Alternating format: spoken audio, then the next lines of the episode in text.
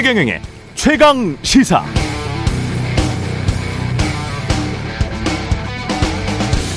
네, 공동주택의 공시 가격이 역대 최대치로 떨어져서 국민 세금 부담도 20% 넘게 줄어든다고 정부가 밝혔습니다. 그러나 그런데 그렇게 자화자찬하는 게 맞나 이런 의문이 듭니다. 일단 세금 부담이 20% 넘게 줄어든 국민은 한정된 특정 계층의 국민 최소한 유주택자 60%에 해당해야 재산세 부담이 줄어들고요. 전체 국민 중 60%인 유주택자 중에서도 수십억 원짜리 고가의 주택 소유자일수록 세금 절감액이 천만 원, 백만 원 이렇게 팍팍 더 커지는 게 당연합니다. 또 종부세까지 깎였으니 혜택은 더 가겠죠. 또 세금이 준 건 그들의 집값이 지난해 크게 떨어진 게 주 원인이니까 집값 떨어졌는데 세금 줄어서 행복하다고 할 사람이 몇 명이나 될까? 그것도 의문이고요. 게다가 당장 재산세, 종부세 줄어들어서 세수가 줄어든다고 하니까요. 다른 세금을 올리든지 정부의 기존 사업들을 축소하든지 해야 할 텐데 특정 계층의 세금이 줄어든 걸 나머지 국민들 세금 인상으로 충당하거나 기존의 혜택을 줄이겠다? 만약 실제로 그렇게 되면 세수 부족으로 이런 일이 발생하면 정부가 공정한 세정을 하고 있는 것인가 반문이 나올 수밖에 없습니다. 무엇보다 지금 경제 상황은 국민 일부가 세금 준 것을 국민 부담 준 것이다. 이렇게 자화자찬하고 치장할 게 아니라 국민 대다수가 가난해지고 있는 현실을 걱정해야 하는 것 아닌가요? 한국은행의 최근 통계에 따르면 지난해 한국의 1인당 국민소득 GNI는 32,661달러로 2021년에 비해서 7.7%나 줄었습니다. 네, 안녕하십니까. 3월 24일 세상에 이익이 되는 방송 최경령의 최강사 출발합니다. 저는 KBS 최경령 기자고요. 최경령의 최강사 유튜브에서도 실시간 방송하고 있습니다. 문자 참여 짧은 문자 50원 기 문자 100원이 드는 샵9730 콩어플 무료고요. 오늘 최강시사 선거제 개편안 관련해서 정개특위위원인 정의당 심상정 의원 만나보고요. 이상민 더불어민주당 의원 그리고 금요일에 힐링타임 3부에는 뉴스는 쉽니다 준비되어 있습니다.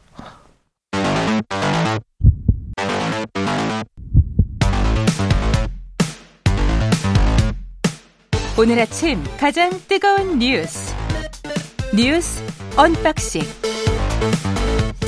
자 오늘 뉴스 언박싱 확장판입니다. 본격적으로 시작하기에 앞서서 가상화폐 테라 루나 폭락 사태 핵심 인물이죠. 권도형 테라폼 랩스의 대표로 추정되는 인물이 유럽 몬테네그로에서 체포됐다는 소식 그리고 한 가지 더 전해드리면 북한 관영 매체 조선중앙통신이 조선노동당 중앙군사위원회가 21일부터 어제까지 사흘 동안 새로운 수중 공격형 무기 체계 핵 무인 수중 공격정이라고 합니다. 이 수중 폭발 시험을 했다고 주장하고 있다. 이런 보도가 나왔네요. 예. 뉴스 언박싱 시작하겠습니다. 민동기 기자 김민하 평론가 나와 있습니다. 안녕하십니까? 안녕하세요. 예. 어제 뭐 뜨겁게 달궜던 뉴스는 역시 헌법재판소 검찰 수석 수사권 축소법 관련된 어, 헌재 결정이었습니다. 네, 일단 검찰 수사권 축소법이 헌재가 유효하다고 결정을 내렸습니다. 국민의힘 의원들이 이제 무효 확인 청구를 내지 않았습니까? 예. 여기에 대해서 재판관 5대4 의견으로 기각을 했습니다. 그러니까 지난해 4월 27일 국회 법사위원장이 위장 탈당과 같은 문제가 있음에도 불구하고 개정안을 법사위 법률안으로 가결 선포한 행위에 대해서 국민의힘 의원들의 법률안 심의 표결권을 침해했다고 일단 헌재가 판단을 했는데요. 예. 근데 그럼에도 불구하고 이 개정법을 무효로 해서는 안 된다라고 이제 최종 결정을 내렸습니다. 절차에는 문제가 있다. 그러나 네. 내용에는 뭐 내용은 유효하다. 네, 본회의에서 적법하게 의사 절차가 좀 진행이 됐기 때문에 그래서 이제 이 법을 무효로 봐서는 안 된다라는 그런 입장이었고요.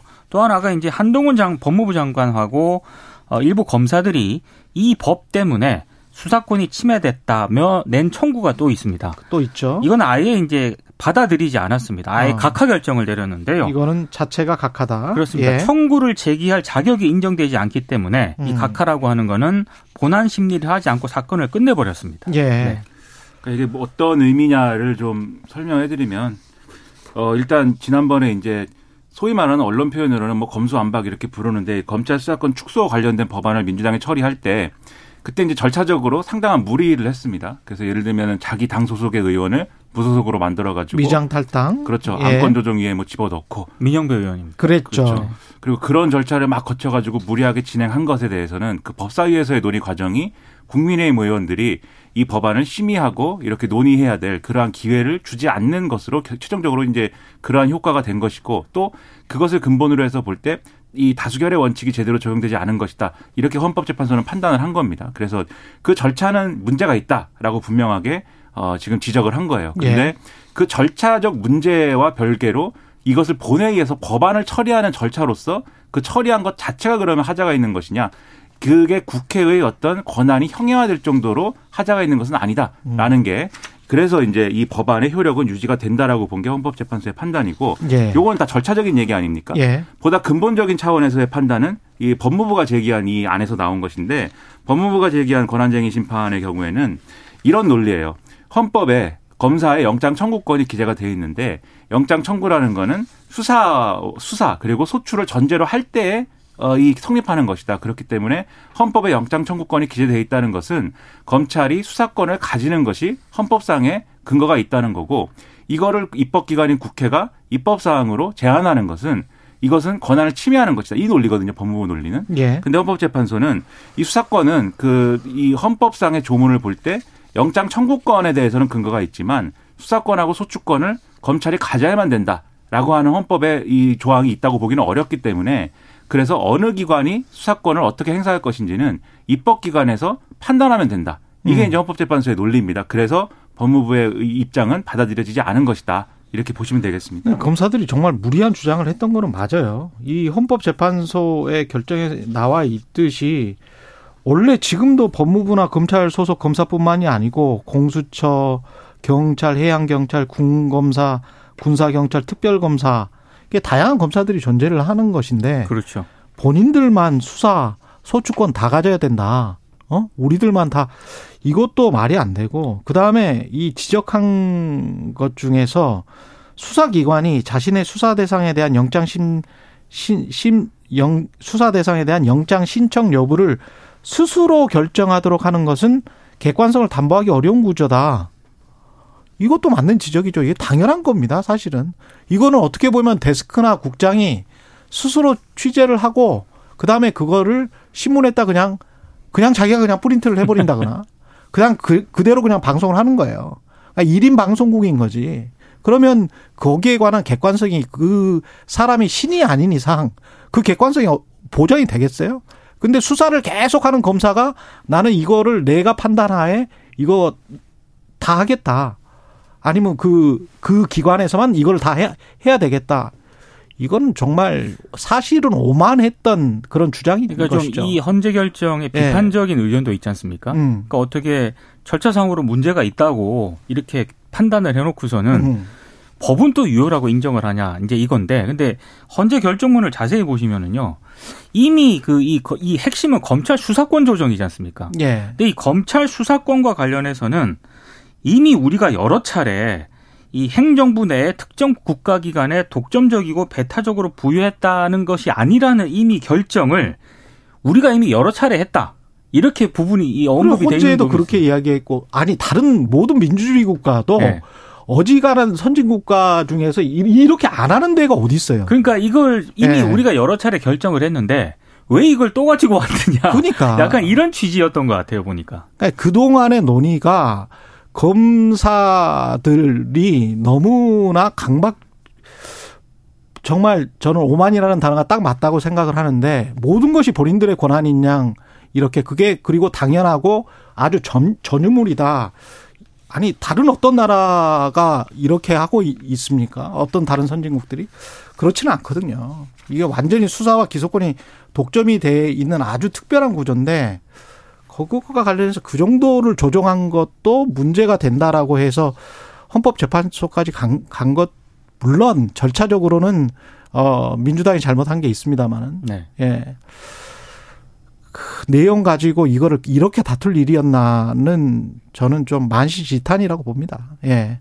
그리고 이게 5대 4로 나왔다는 것도 글쎄요. 미국이나 다른 나라에서 이런 노, 똑같은 논의가 됐으면 어땠을까라는 생각도 좀 들고요. 예.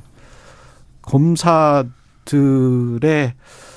견제할 수 있는 권한이 지금 한국 사회에 충분히 있나? 어, 그런 생각이 드네요. 예. 쉽지 않다.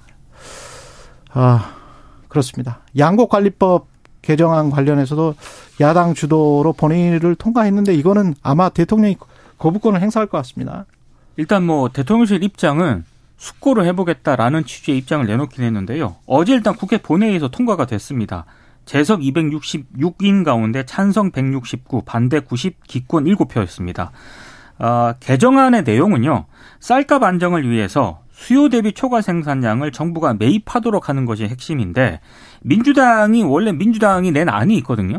일단 김진표 국회의장이 중재안을 냈는데 이걸 민주당이 일단 수용을 했습니다. 그래서 어, 개정안 내용은 어, 정부 매입 요건을 원래는 초과 생산량 3%로 했었는데 이걸 3에서 5%로 조금 이제 확대를 했고 그리고 평년 가격 대비 5% 이상 하락해서 5에서 8% 이상 하락시로 이제 규정을 했습니다.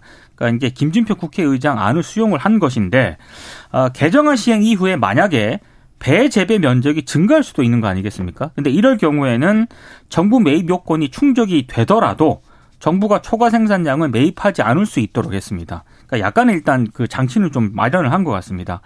어제 이제 민주당 김성환 정책위 의장이 본회의 제안 설명을 했는데 지난해 유례 없는 쌀값 폭락의 원인은 현행법에 아, 정부 매입 실시 기준이 법제화되어 있음에도 불구하고 이게 임의 조항이라는 한계 때문에 정부가 제때 시장에서 격리하지 않았기 때문이다. 라고 하면서 일단 이 본회의 제안 설명을 했는데 국민의힘은 반대 토론에서 전혀 반대 입장을 밝혔습니다. 그러니까 한마디로 쌀 공급 과잉 문제 해결에 아, 정부 매입이 이게 근본적인 해결책이 못 된다. 오히려 재정 부담만 가중시키게 될 것이다. 이제 이런 입장을 내놓았는데요.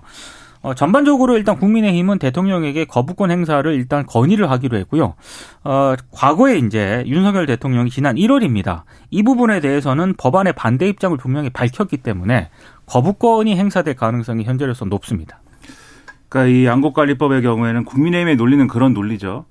어, 그러니까 이게 경부가 어, 이렇게 쌀값이 떨어지거나 과잉 생산됐다고 그래서 그것을 이제 어, 수매를 하게 되면은 어, 그럴 경우에는 여전히 이제 그러면은 원래 시장 원리가 작동해 가지고 쌀이 이제 과잉 생산됐을 경우에는 자연스럽게 이제 그 가격에 의해서 이게 조정이 돼야 되는데 그렇지 않고 정부가 계속 떠받쳐 주면은 쌀 쌀은 계속 이제 과잉 생산될 것이고 그러면 과잉 생산이 되는 어떤 그러한 상황이 상황과 조건이 강화될 것이고 그럼 정부는 또 계속 이제 돈을 써서 그걸 이제 구입을 해야 될 것이고 그러면 지금 상황에 어, 지금 이제 농사 짓는 분들의 어떤 어려움이라는 거는 그대로 이제 놓여져 있는 상황에서 정부 재정만 과잉 지출된다 뭐 이런 논리거든요.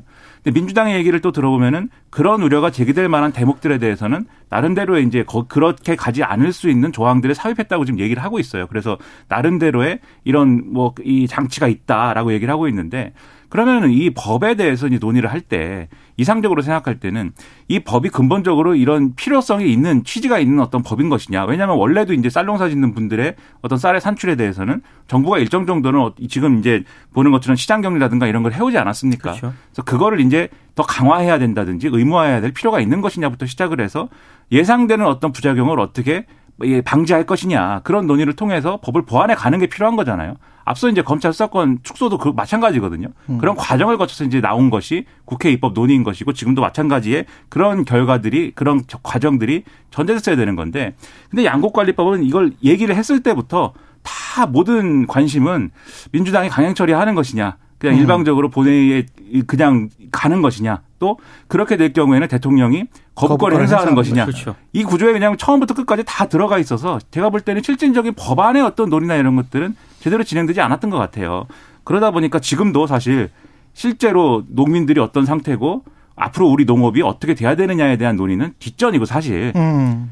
결국은 거부권 행사를 하고 이것이 이제 법이 어떻게 되는 거냐 이 얘기만 있거든요. 그런 예. 점에서는 이 논의가 참 답답하다고 생각이 됩니다. 네, 대통령 거부권 행사할 것 같죠? 일단 언론들이 그렇게 전망을 하고 있고 언론들은 그렇게 전망을 하고 있고. 그 지난 1월에 윤석열 대통령이 무제한 수매 있지 않습니까? 예. 이거는 결코 우리 농업에 바람직하지 않다 이런 입장을 밝혔기 때문에 아무래도 이제 민주당이 이 안이 넘어오게 되면은 거부권을 행사하지 않을까 이렇게 전망을 하고 있습니다. 일각에서 그러니까 그런 시각도 막 있는 거예요. 지금 이제 언론 보도나 이런 걸 쭉 보면은 민주당이 또 국민의힘은 그런 비판도 하거든요. 민주당이 자기네 정권 잡았을 때는 이거 안 하지 않았느냐. 그때는 어쨌든 정권을 잡았던 상황에서 이러한 음. 법안을 처리했을 때 그, 그 당시 정부에 부담이 될 것을 우려한 거 아니냐. 근데 지금은 왜 추진하느냐? 음. 대통령이 어차피 거부권을 행사할 것이기 때문에 그러니까 더 부담 없이 이렇게 추진할 수 있는 거 아니냐. 그리고 역으로 얘기해서 민주당이 이렇게 막 밀어붙일 수 있는 의석수를 가지고 있기 때문에 대통령도 거부권을 그만큼 쉽게 행사할 수 있는 거 아니냐. 그러니까 대통령이 거부권을 행사한다는 것은 굉장히 제한적으로 가능한 그렇죠. 것이고 이전에 이 박근혜 정권 때 박근혜 전 대통령이 그때 거부권 행사한 거 국회가 이 어떤 행정부의 권한을 과도하게 침해한다고 그래서 예. 그 거부권 행사한 거왜 지금 이이 이후에 처음이지 않습니까? 하게 되면 7년 만에 하는 겁니다. 그러니까 그런 법률에 대한 거부권은 그렇습니다. 그 전에는 그렇죠. 뭐저 해임 건의안 뭐 이런 거는 있었는데. 근데 그거는 예. 이제 해임 건의 자체가 예. 해임 건의 자체가 건의를 하는 것이고 그것을 거부권 행사한다는 건 이걸 다시 국회로 법안을 돌려보낸다는 거거든요. 그렇죠. 그 얘기기 때문에 법안을 다시 이제 그러면은 3분의 1을 만들어 갖고 그렇죠. 와야 되는 거죠. 맞습니다. 예. 그렇기 때문에 거부권 행사의 제대로 된 의미를 뒤져보면 이게 7년 만인데 음. 그러니까는 이거 이 외에도 다른 법안에 대해서도 다 비슷한 광경이 된다라고 하는 거는 그 예상이 되고 있지 않습니까? 그렇다고 하는 거는 이거는 그러면 어 정치는 어디 간 것이냐? 정치라든가 협의라든가 뭘 조정하고 이런 거 다 어디 간 거냐? 예. 이런 것이 상당히 의문시 될 수밖에 없는 상황을 같이 만들어가고 있는 것 같아요. 예. 그리고 하영재 체포동의안 보고를 어제 국회 본회의에서 했어요. 맞습니다. 예. 일단 국민의힘 하영재 의원 같은 경우에는 지난해 6일 지방선거를 앞두고 경기도의회 도의원 선거 예비 후보자 공천을 도와주는 대가로 이 예비 후보자 측으로부터 7천만 원을 수수한 혐의 등을 받고 있거든요. 근데 어제 이제 여야가 오는 30일 국회 본회의를 열기로 했습니다. 그래서 30일 본회의에서 이 하 의원에 대한 체포 동의안 처리 여부가 판가름 날 것으로 일단 보이는데요. 일단 언론들이 보도한 내용을 보면은 민주당이 굉장히 좀 딜레마에 빠진 것 같다 이렇게 예. 분석을 하고 있습니다. 왜냐하면 그냥 이게 가결을 하자니 뭐 이재명 대표라든가 음. 노웅래 의원 체포 동의안을 부결시킨 것과 부결시켰고. 아무래도 대비가 되지 않겠느냐. 그렇죠. 근데 또 이제 부결을 시키자니 음. 또 이재명 대표 체포 동의안 부결을 의식해서 의도적으로 부결이 시킨 것 아니냐 또 이런 지적을 받을 수가 있기 때문에 아, 좀 딜레마에 빠질 것이다라는 전망을 내놓고 있고요. 음. 뭐 어찌 보면 당연한 거겠지만 국민의힘 같은 경우에는 이 하이원의 체포 동의안에 사실상 당론 가결 방침을 세우고 있습니다. 그러니까 소속 의원 51명이 불체포 특권 포기 서약을 지금 발표하기도 했거든요. 그러니까 아무래도 이재명 대표의 어떤 체포 동의안 부결을 좀 부각시키는 전략적으로 가고 있는 것 같습니다. 대비시켜 보자. 그렇습니다. 예. 어제도 말씀드렸는데 사실 하여 그럼 하영재 의원 입장에서 보면은 상당히 이상한 상황인 거죠. 본인의 어떤 혐의라든가 이런 거는 뭐 얘기를 안 하고 음. 다들 아이 차영재 의원이라는 사람의 체포동의안을 가결시켰을 때는 뭐 이재명 대표에 대한 어떤 문제는 이렇게 인식될 것이고 혐의가 뭐, 근데 뭐예요? 아, 제가 그래서 아까 예. 말씀을 드렸습니다. 예. 지난해 6월 지방선거를 앞두고요. 경남 도의회 도의원 선거 예비 후보자 공천이 있지 않습니까? 예. 이걸 도와주는 대가로 예비 후보자 측으로부터 수천만 원을 받은 혐의를 받고 아, 있습니다. 돈을 받았다? 예. 예비 후보자에게? 네. 그러니까 그런 이제 부수적인 어떤 정치적 효과 이런 걸 가지고 얘기할 게 아니고 그러니까 음. 이게 체포동의안 처리할 만한 사안이냐 아니냐를 가지고 여야가 공정하게 논의를 하는 게 필요한 것인데 음. 다 그러니까 그 재판에만 관심이 있는 거 아닙니까 결국. 네. 그래서 이게 모든 사안에 대해서 어차피 이 불체포 특권을 국민의힘은 우리가 포기했다 이렇게 막 주장을 하지만 예. 이게 어제도 말씀드렸듯이 하영재 의원이 예를 들면 주류이거나 이랬으면 완전히 달랐을 거예요 상황이.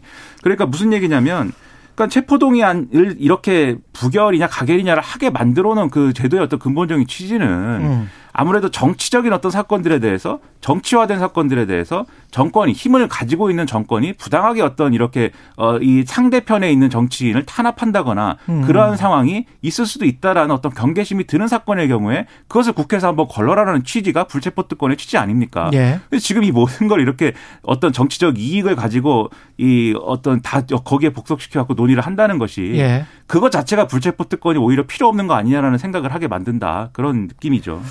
알겠습니다. 날씨 교통정보 듣고 뉴스 언박싱 다시 진행하겠습니다. 최경영의 최강 시사는 여러분과 함께합니다. 짧은 문자 50원, 긴 문자 100원이 드는 샵 9730. 어플 콩과 유튜브는 무료로 참여하실 수 있습니다. 네, 뉴스 언박싱 민동기 기자 김민하 평론가와 함께하고 있습니다. 아까 그 헌재 판결 이야기를 할때 한동훈 장관이랄지 정부 쪽 반응을 소개를 안 했는데 그것도 좀 소개를 해 주십시오. 그러니까 한동훈 법무부 장관이 어, 제 이제 헌재 결정이 나온 이후에요. 법무부 장관으로서 일단 헌재 결정을 존중을 한다 이렇게 얘기를 하면서도 예. 위헌 위법이 있음에도 법안이 유효하다는 결론에 공감하긴 어렵다 이렇게 얘기를 했고 음. 본인이 이제 자신들이 듣고 싶었던 건 이른바 검찰 수사권 축소법 입법에 어떤 문제가 있는지 어떤 위헌성이 있는지에 대한 답이었는데 어, 재판관 다섯 분의 입장을 보면 앞으로도 뭐 이런 식의 회기 쪼개기나 위장 탈당 입법을 해도 괜찮은 것처럼 들린다. 이런 부분에 대해서는 굉장히 유감스럽게 생각한다. 이런 취지로 답을 했고요. 이제 김기현 국민의힘 대표 같은 경우에는 거짓말을 했는데 허위사실 유포가 아니라는 뭐 이재명 대표에 대한 대법원 판결을 옮겨온 것 같다. 네. 그리고 음주하고 운전했는데 음주운전에 해당되지 않는다는 이런 회계망측한 논리가 어디 있느냐. 헌재가 아니라 정치 재판소 같다. 상당히 격한 어떤 반응을 쏟아냈습니다. 음. 예를 들어서 이제 절차적인 문제가 있다고 해서 그 절차적인 문제가 있는 법안은 다 그럼 처리된 것이 무효이냐라고 하면은 과거에 이제 미디어법이라고 있지 않습니까? 미디어법 처리할 때도 대리 투표하고 뭐 이래가지고 그게 한번 논란이 된 적이 그렇죠. 있거든요. 그렇죠. 근데 그때도 법안의 효력은 이 유지를 했어요. 이, 이 결정한 것 자체는. 네. 그러니까는 그런 의문을 가질 수는 있는데 그러나 어, 다른 이제 판례나 이런 걸 보면은 그 효력이 유지되는 거는 또 이 전례가 있는 거여서 그것 자체가 무조건 잘못된 것이다라고 얘기하기보다는 헌법재판소의 정확한 그 판단 내용, 국회의 권한이 형해화될 정도에 이르는, 거, 이르는 과정은 아니었다라고 한 거에 대해서 주목을 하는 게 필요한 것 같고 그렇죠. 그 다음에 한동훈 장관의 그 어, 얘기는 저는 상당히 위험한 얘기다라고 생각을 하는 게 지금 언론 주, 보도를 주호영 원내대표는 이렇게 이야기할 수 있어요. 정치인이기 때문에. 그렇죠. 예, 근데 한동훈 법무부 장관은 좀 이상한 것 같아요. 법무부 장관이잖아요. 예, 이렇게 이야기하는 거는. 그렇죠. 그리고 이제 언론 보도를 보면은 막 이 헌법재판관 중에 예를 들면은 이 민변 출신이다 또는 뭐 우리법 연구회 출신이다 그렇기 때문에 이렇게 결정한 거다 막 이렇게 얘기가 되는데 음. 그러니까 검사의 영장 청구권이 과연 수사권과 이, 소, 이 소추할 권한을 자동으로 가지도록 하는 결론으로 이어지는 거냐에 대해서는 그렇죠. 이게 아니다라는 의견과 그렇게 볼 수 있다라는 의견이 사실은 상당히 대립을 하고 있는 거죠. 그런데 네. 어쨌든 헌법재판소가 그게 5대 4든 뭐 몇 대 몇이든 간에 그 결론은 어쨌든 이런 방식으로 내린 겁니다. 그러면 이렇게 해석을 해야죠. 여러 논란이 있으나 있으나 결론적으로 이 헌법의 조문을 가지고 검사들의 어떤 수사권이 헌법상에 있는 권리다라고 주장하는 거는 무리한 얘기다라는 거를 결론을 내린 거예요. 그렇죠. 그러면 그렇죠. 결론을 내린 거에 대해서 그것도 하... 국가 최고 기관인 대법원 같은 헌법재판소가 그렇게 결론을 내렸는데 그렇죠. 예, 법치, 법무부 장관이 예, 법치 행정을 해야 되는 법무부 네. 장관이 거기에 관해서 뭐 잘못된 것 같다 그런 식으로 지금 비판하는 게 말이 됩니까? 그렇죠. 그래서 한 사람의 뭐 법률가 내지는 네. 법학자로서 뭐 그렇게 주장하는 거는 가능하지만 말씀하신 대로 법무부 장관이 하기에는 적절치 않은 말이고 그리고 이 사안을 이 사안을 헌법재판소에 굳이 가져가겠다라고 주도한 게 한동훈 법무부 맞습니다. 장관이에요. 그러면 네. 음. 거기에 대한 일종의 어떤 나름대로의 책임이냐 이런 것들을 그렇죠. 또 얘기를 해야 되거든요. 예. 그런 것이 없이 음. 이렇게 마치 헌법재판관조차도 평가르기 하듯이 이렇게 얘기하는 것은 주무부처 장관으로서 매우 부적절한 언급이었다고 생각합니다. 이게 아까도 검사들에 관해서 이야기를 했습니다만은 계속 오만하게 비춰지는 거예요. 이렇게 하면 네. 본인들만 절대선이고 절대 진리고 어떤 악을 척결하는 것처럼 이야기를 하는데 실제로 하는 행태들은 검사들 봐주는 거는 또 내부에서는 엄청나게 또 봐준단 음. 말이죠. 실제 사건들은 그리고 그런 역사들이 너무나 많고 어 그런 것들에 관한 그 반성이랄지 성찰이랄지 이런 것들은 거의 없고 지금도 계속 이런 식으로 행동을 하는 거는 언행을 하는 거는 좀 문제가 있다고 봅니다. 2187님 언제나 잘 청취하고 있습니다. 벌써 2년이 되어 가는 것 같네요. 최강 시사에서 준 쿠폰으로 동료들과 커피 타임도 가졌습니다. 이런 말씀해 주셨습니다. 감사합니다. 윤경님 KT 대표 후보 아직도 후보였군요. 후보였습니다. 아, 사퇴 그 아직 취임을 못 했었네요. 이분이 네. 이사회에서 원래 선임이 됐었죠. 네. 내정 16일 만에 예. 결국에는 이제 사퇴 수순을 밟게 됐는데요. 음. 그 전에 지금 이 구현모 현 대표가 또 사퇴를 했는데 연이은 사퇴입니다. 그러니까 지금 윤경림 후보가 최근 KT 이사진과 간담회를 가졌다라고 하는데요. 예. 이런 얘기를 했다고 해요. 더 이상 버티지 못할 것 같다. 내가 버티면 KT가 더 망가질 것 같다. 이렇게 얘기를 했다라고 하는데 왜 못 버틴다는 거지? 일단 결정적인 이유가 예. 자신을 내정 단계부터 구현모 아바타라고 정부 여당 쪽에서 계속적으로 공개적으로 이렇게 비판을 해왔거든요. 이 외압이 굉장히 더 고조가 된 것으로 일단 언론들이 분석을 하고 있고요. 그리고 최근에 윤석열 대선 캠프 출신인 임승태 법무법인 화우 고문이 어, 지난 8일 KT 사회 후보 사회이사 후보에 내정이 됐었거든요. 근데 갑자기 이틀 만에 철회가 됐습니다. 그리고 윤 대통령의 고등학교 선배인 또 윤정식 KT 스카이라이프 대표 내정자 역시도 정치권에서 뭐 이런저런 얘기가 나오니까 갑자기 대표직을 포기했거든요. 그러니까 이런 것들이 결국에는 뭐 정부 여당의 정바적 전방위적인 압박 이런 게 좀 영향을 미친 것 아니냐 이런 해석이 좀 나오고 있는 거고요. 결정적으로 이제 윤경림 후보가 검찰 수사에 상당히 좀 압박을 느낀 것 같습니다. 이제 일부 보수 단체가 아, 윤 후보하고 이른바 구현모 대표가 KT 계열사인 KT 텔레캅의 일감을 뭐 특정 시설 관리 업체에 몰아줬다. 그리고 이사회를 장악하기 위해서 사회 이사들에게 부정한 향응을 제공을 했다. 이렇게 주장을 하면서 검찰에 고발을 했습니다. 이게 보수 단체가 고발을 한 거죠? 그렇습니다. 예. 그래서 이제 고발을 하니 이제 검찰이 이제 수사를 해야 될 텐데 이런 것들을 종합을 해봤을 때 더 이상 버티기 어렵다라고 판단을 한 게 아닌가 싶은데, 근데 문제는 이게 KT가 어찌됐든 민간 기업이지 않습니까? 예. 근데 이 대표가 후보가 계속해서 지금 이른바 여권발 외풍 때문에 사퇴를 거듭하고 있다는 것 자체는 상당히 논란의 여지를 남기고 있습니다.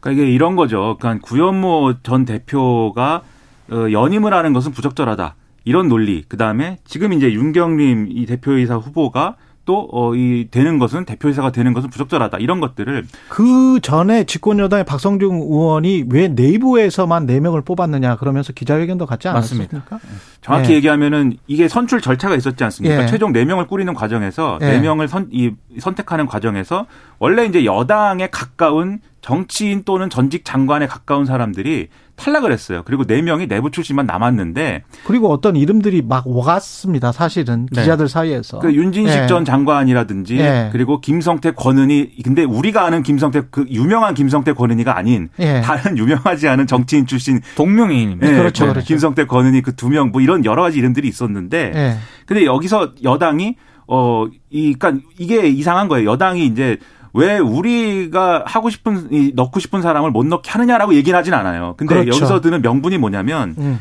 구현모 전 대표 대표의 경우에는 소위 말하는 KT 쪼개기 후원 논란에 연루가 돼 있습니다. 아. 이전에 이제 그 문제가 있었어요. 그리고 예. 그게 수사 재판을 통해서 관여됐다는 게 밝혀졌기 때문에 그게 이제 연임이 어, 안, 연임을 해서는 안 되는 인사이다. 이 예. 주장을 한 것이에요. 그리고 여기에 더해서 이 윤경림 어, 대표이사 후보의 대표. 경우에는 네. 쉽게 얘기하면 구현모 라인이기 때문에 안 된다 이거였어요. 근데 어. 이런 주장을 그러니까 주주들이 주주들이 막 하고 내부에서 뭐 그런 지적이 있다고 하면 그거는 그렇죠, 나름대로 그렇죠. 잘 소화해서 그렇죠. 해소하면 네. 되는 것인데 이사회에서 그렇죠. 네. 대통령실 그리고 여당 이런 데서 나와 가지고 음. 이 민간 기업의 어떤 그 회장 선임하는 문제에 대해서 그런 식의 주장을 한 게 결론적으로는 앞서 탈락한 사람들을 넣고 싶어서 그런 거 아니냐.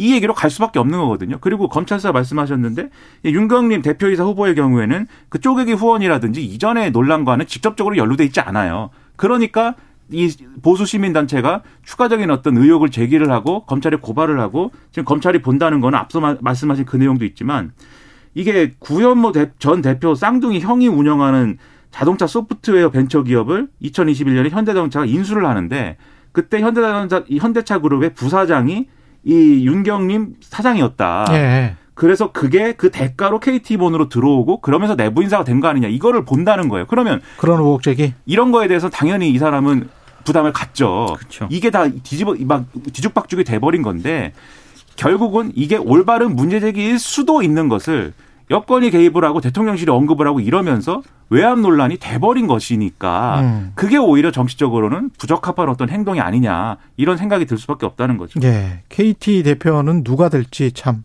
궁금합니다. 누가 되는지를 보면 예. 이 논란의 핵심이 뭐였는지가 거기서 드러나는 겁니다. 그러면. 그리고 혹시 누가 누구를 의중에 담고 있는지도 궁금해요. 근데 문제는 예. 누가 되느냐도 중요하지만 예. 만약에 지금 윤 후보가 사퇴를 했잖아요. 예. 그러면은 또 새로 선임할 때까지 수장이 공백이 되는 거 아니겠습니까? 그렇죠. 이렇게 되면은 주요 사업 추진할 동력이라든가 이런 게 결국에는 또 상실이 되는 거예요. 근데 이게 100% 민간 회사란 말이죠. 네. 옛날에는 공기업이었지만 다 이렇게 주주들한테 다 줘버렸기 때문에 그러면 이게 주주자본주의가 보통 의사결정을 하는 거는 이사회, 주총 이거 두 곳밖에 없는 거 아니에요? 맞습니다. 근데 이사회에서 했는데 두 번이나 했는데 두 번이나 이렇게 되고 뭐 어떻게 하라는 이야기지? 그러게 말입니다. 그래서 이게 여러 네. 의제가 예를 들면은 이런 도덕적으로 문제가 있거나 부당한 어떤 그러한 어떤 어 이 어떤 요인을 갖고 있는 음. 그러한 사람이 대표이사가 되는 거에 대해서 주주들이 예를 들면은 자기들이 어떤 이게 그런 여러 가지 도덕적인 문제가 있는 사람도 대표가 돼야 우리 이익이 좀 극대화될 것 같아. 그렇지, 그렇지. 라고 생각해서 예. 뽑는 경우가 있거든요. 예, 근데 예. 그것도 사실은 사회적으로 보면은 그게 다 적합하진 않아요. 그렇기 때문에 국민연금이라든지 이런 데서 스튜어트십 코드라든가 이런 것들을 아. 해야 되는 거 아니냐 이런 논의가 또 있었던 거 아닙니까? 그렇습니다. 사회적 책임을 지라는 의미에서. 그렇죠. 그래서 아 그래 그것도 좋은 얘기야 했는데 그 모든 결과가 네. 자기들 입맛에 맞는 이 대표이사를 꽂기 위해서 작동시키는 그러한 메커니즘으로 음. 가는 거다라고 하면은 그런 모든 논의가 사실은 사회적 논의와 이런 것들이 의미가 없어지는 거죠. 그래서 예. 최종적으로 누가 되느냐를 보면 그게 뭐였는지가 그 드러난다는 정부 겁니다. 여당과 대통령실에 좀 좋아하는 예. 그런 후보가 이제 사장으로 만약에 내정이 되면 예. 이 논란은 좀 어느 정도 종식이 되겠죠. 종식이 되겠지만 예. 그게 진짜로 KT를 위하는 것인가 이 부분은 좀 따져볼 필요가 있습니다. 그러네요. 예. 우리나라 자본주의의 실상인 것 같습니다. 예. 이재명 민주당 대표는 계속 그 대표직을 유지를 하고 있는데 민주당 내에서 이러저러한 지금 주장 여진들이 계속 나오고 있습니다. 그러니까 원래 김의겸 민주당 대변인이 이 예. 브리핑을 할 때요. 뭐 거의 만장일치로 뭐 이런 결정을 했다라고 했었거든요. 예. 그런데 어제 전해철 의원으로부터 당무위원회에서 본인이 한 발언을 소개해달라 이렇게 요청이 있었다라고 하면서 다시 브리핑을 했습니다. 만장일치가 아니었다. 그러니까 만장일치하고 이제 전해철 의원은 아니라고 얘기를 하고 싶었던 것 같아요. 그래서 예. 본인은 기권하고 당무위에서 퇴장을 했다 이런 내용을 전했다라고 하는 거고요. 어. 전해철 의원은 이런 주장입니다. 이재명 대표가 오전 11시 기소가 됐는데 예. 당무위를 오후 5시에 소집하는 것이 촉박하고 부자연스럽다. 그리고 당원 80조 1항에 명시된 직무 정지가 기소와 동시에 자동 정지가 되는지 해석의 논란이 있었다. 아마 이렇게 얘기를 했다고 합니다. 음. 그래서 이제 이런 부분들에 대해서 본인은 이렇게 얘기를 했으니 대변인이 이런 부분에 대해서 얘기를 해달라 이렇게 요- 요청을 했던 거고요. 어제 그래서 김의원 민주당 대변인이 이 부분을 다시 브리핑을 한 것이고 그리고 뭐 조홍천 의원이라든가 뭐 김종민 의원이라든가 이런 어 흔히 말해서 어 비명계 의원들이 뭐 라디오 인터뷰라든가 뭐 비공개 의총 비공개 발언을 통해서 뭐 3, 4일 정도 숙고해서 이렇게 똑같은 결론이 나더라도 민주적인 절차를 거쳐서 해야지 왜 이렇게 졸속으로 하냐 또 이렇게 항의를 한 것으로 일단 보도가 되고 있습니다. 그러니까 같은 결정이라 하더라도 절차적인 정당성을 얼마나 잘 지켰느냐라고 비춰지는 게 중요한 거예요. 이런 그러네요. 결정은. 예. 만장일치라는 말을 쓴 거는 그건 오보인 것이고 다만 이제 뭐 반대가 없었다라고 표현할 수는 있겠죠. 전해철 의원은 어쨌든 기권한 기권이니까. 거니까. 근데 그렇게만 표현했으면 문제가 없었을 거를 굳이 만장일치다. 굳이 우리가 다 이 방향으로 갔다. 이렇게 얘기하고 싶은 그 마음은 어디서 왔느냐. 저는 민주당의 사람들이 돌아봐, 돌아봐야 되는 거 아니냐 생각합니다. 해석 도 이게 바로 정지가 된 다음에 그 다음에 이거를 논의를 해야 되는 건지 아닌지에 관해서도 서로 지금 달리고 있. 그런 달리고 논란이 있- 있으면 그렇죠. 차라리 정지시키고 다시 네. 결정하는 게 차라리 나은 거지 않습니까? 논란이 조홍천 없고. 의원은 직무 정지가 안 됐으니까 여기까지. 예. 사망을 적용할 수 없다라고 얘기를 하고 있습니다. 예. 민동기 기자 김민아 평론가였습니다. 고맙습니다. 고맙습니다. 고맙습니다. 예.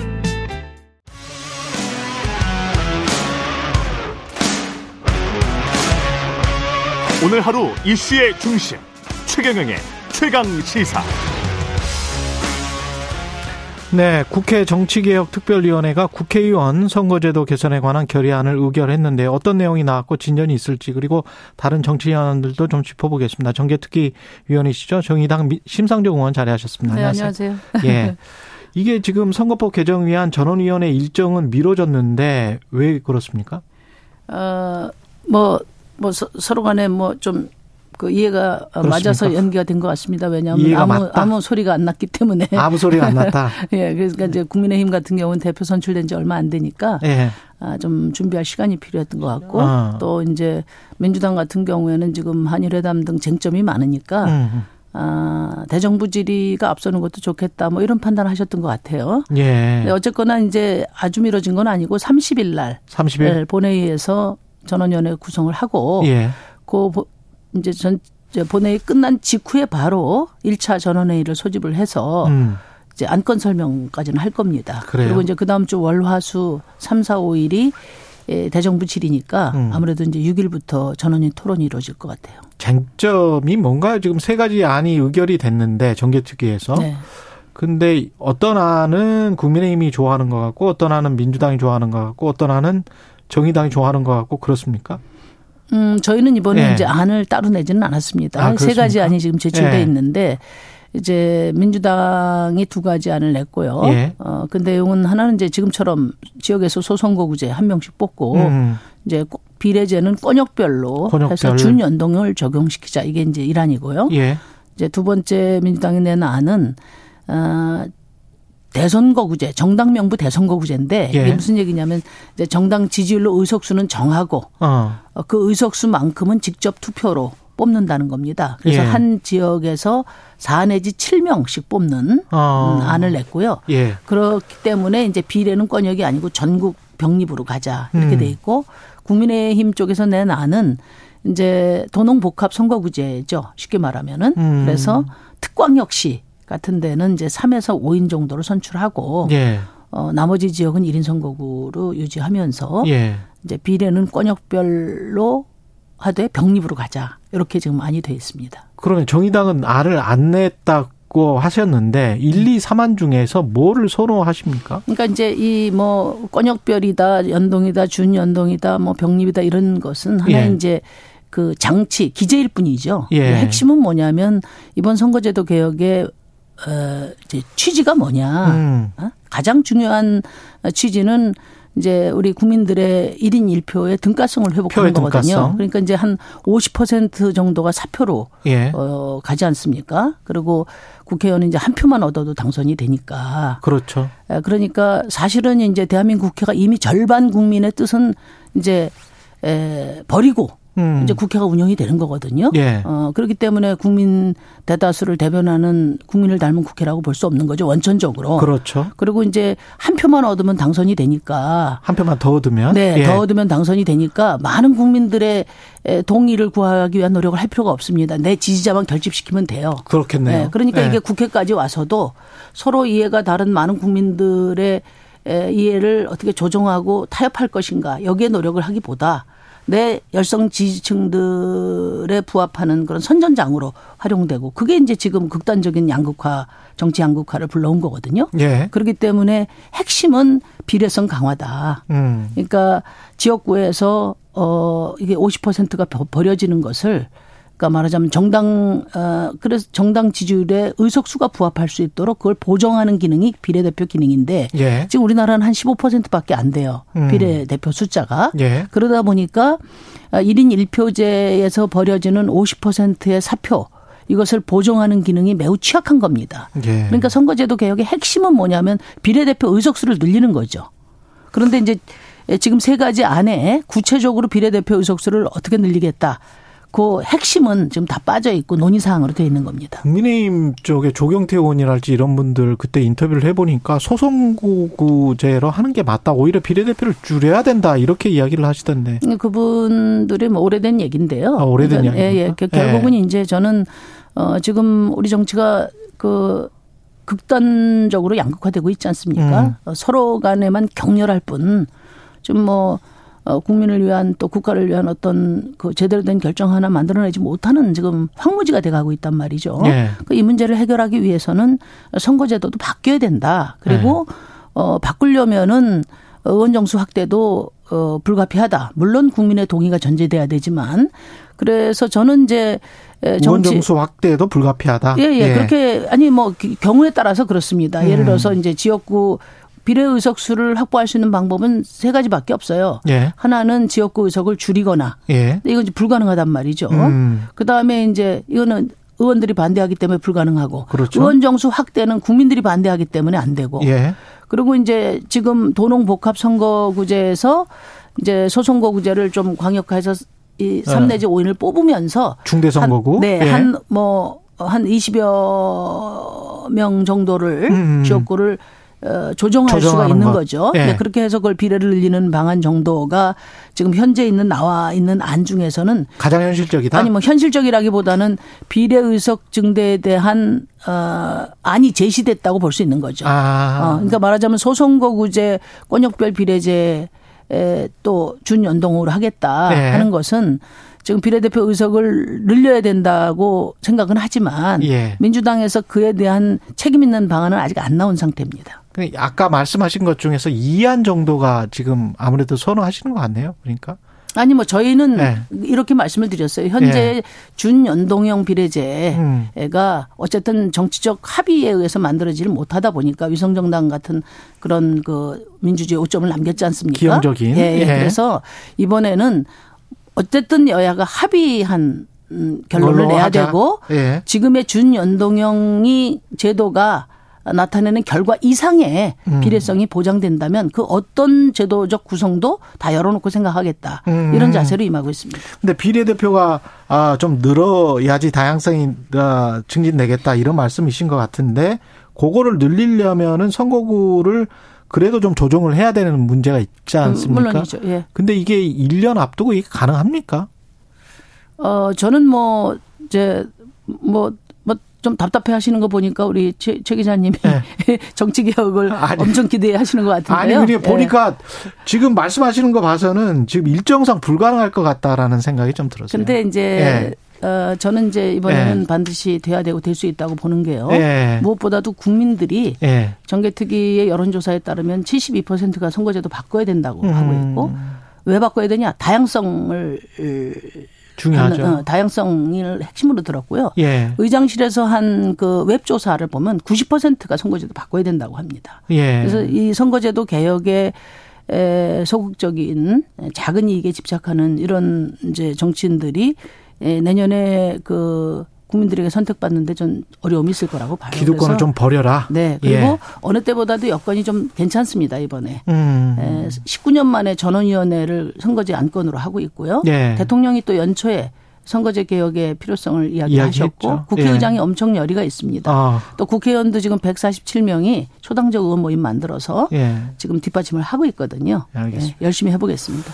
그리고 한일 정상회담과 관련해서는 이게 이미 이제 벌어져 벌인 일인데요. 어떻게 해야 됩니까? 강제동원 해법부터 시작해서 이렇게 왔는데. 근데 이제 이게 크게 논란이 될 수밖에 없는 거는 음.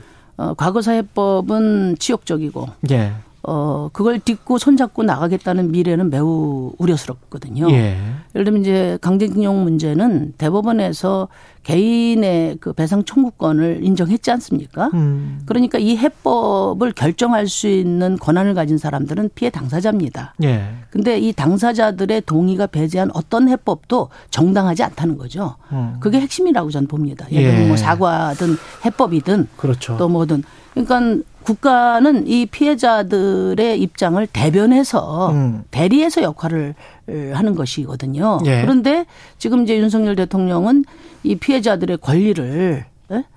이제 말하자면 일본의 대통령이 넘겨버린 셈이 된 거잖아요. 돈이 그렇죠. 없이. 예. 그렇기 때문에 이 문제는 그냥 쉽게 넘어갈 수 있는 문제가 절대 아니다. 그런 음. 것이고요. 이제 미래가 더 걱정인데 음. 저는 윤석열 대통령이 추구하는 미래가 뭔지에 대해서 좀 이야기를 안 하고 있어요. 예. 그게 한미일 군사 동맹인지 또 동북아 나토 동북아식의 나토에 동참하겠다는 것인지 예. 분명히 밝혀야 됩니다. 음. 제가 지난 대통령 선거 때 질문을 했을 때도 유사시에 자유대가 한반도에 들어올 수 있다. 그 음. 얘기는 뭐냐면 유사시에 또 어, 대한민국이 대만도 들어갈 수 있다는 얘기를 말하는 거거든요. 그러네요. 네, 그런 예. 점 때문에 이것이 예, 단순한 문제가 아니다. 트럼프는 방위비 이 돈을 요구했는데 그렇죠. 지금 바이든의 전략 속에서는 대한민국 시민들의 피를 요구할 수가 있는 거거든요. 그러니까 어. 이런 중대한 문제에 대해서 이것을 대통령 혼자 결정한다? 그건 음. 말이 안 되는 얘기고요. 예. 이제 노태우 정권 때그 한중 저 북방 정책과 한중 수교 결단으로 어. 막 이른바 이제 안미 경중 그러니까 그랬죠. 예, 예. 이제 안보는 미국, 경제는 중국. 이 음.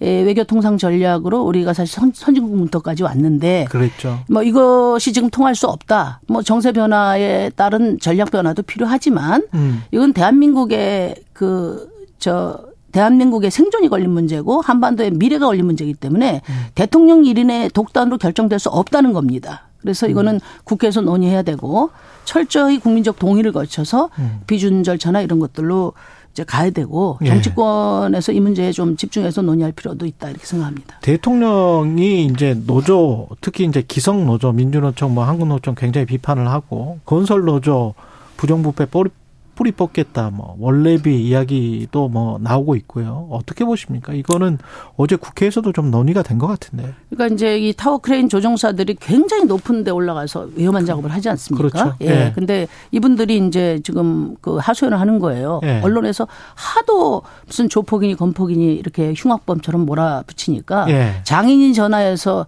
그 사실이냐 물어보고 아이들도 아빠를 부끄러워한다는 거예요. 너무 비참하다. 우리 열심히 위험 작업 한 것밖에 없는데 어. 이렇게 그 폭도로 매도해도 되냐 이제 이런 말씀인데요. 지금 음. 각 지역별로 한 수십 명씩 수백 명이 지금 광역 수사대에 가서 수사를 받고 있습니다. 예. 원래비를 받았다고. 아. 그러면은 원래비를 없애는 것 동의합니다. 예. 노동자들도 동의해요. 음. 그런데 이게 매우 구조적인 문제에서 기인된 거거든요. 예. 어, 원화청 다단계 원화청 구조나 또 공기 단축 압박 이런 음. 것들 때문에 만들어진 거예요. 예. 단종에서 그 기업들이 하청 기업들이 말하는 거는 워낙에 건설사에서 그 저단가로 후려치니까 음. 이게 이제 일 시작하기 전에 이 정당한 위험 수당이라든지 추가 수당을 비용으로 비 용 구조에 포함시킬 수가 없다 보니까 이런 일이 생긴 거예요. 예. 그러면 국토부는 사정기관이 아니지 않습니까? 음. 그러면 이런 그 어, 저가 낙찰자를 어떻게 개선할 건지 음. 이런 구조적인 해법을 내놓으면서 책임을 예, 책임을 묻더라도 그렇게 물어야 되고 이 책임을 묻더라도 노동자하고 건설사 아 주, 받은 사람이 잘못됐으면 준 사람도 잘못된 거죠. 그러면 공정하게 이제 책임을 물어야 되는데 지금 노동자들은 수백 명씩 불려가고 지금 건설사들은 단 한 명도 소환을 안 했단 말이죠. 음. 그러니까 정부가 이런 식으로 이제 건설 산업의 오래된 고질적인 병폐를 뿌리 뽑는 거 동의하고 편법적인 원래비 정상화시키는 거 동의하는데 음. 그걸 명분으로 해서 일방적으로 노동자들을 토끼머리식으로 음. 이렇게 해서 정치적인 그런 그 효과에 그 목적을 두는 그런 것은 맞지 않다. 그런 정부라면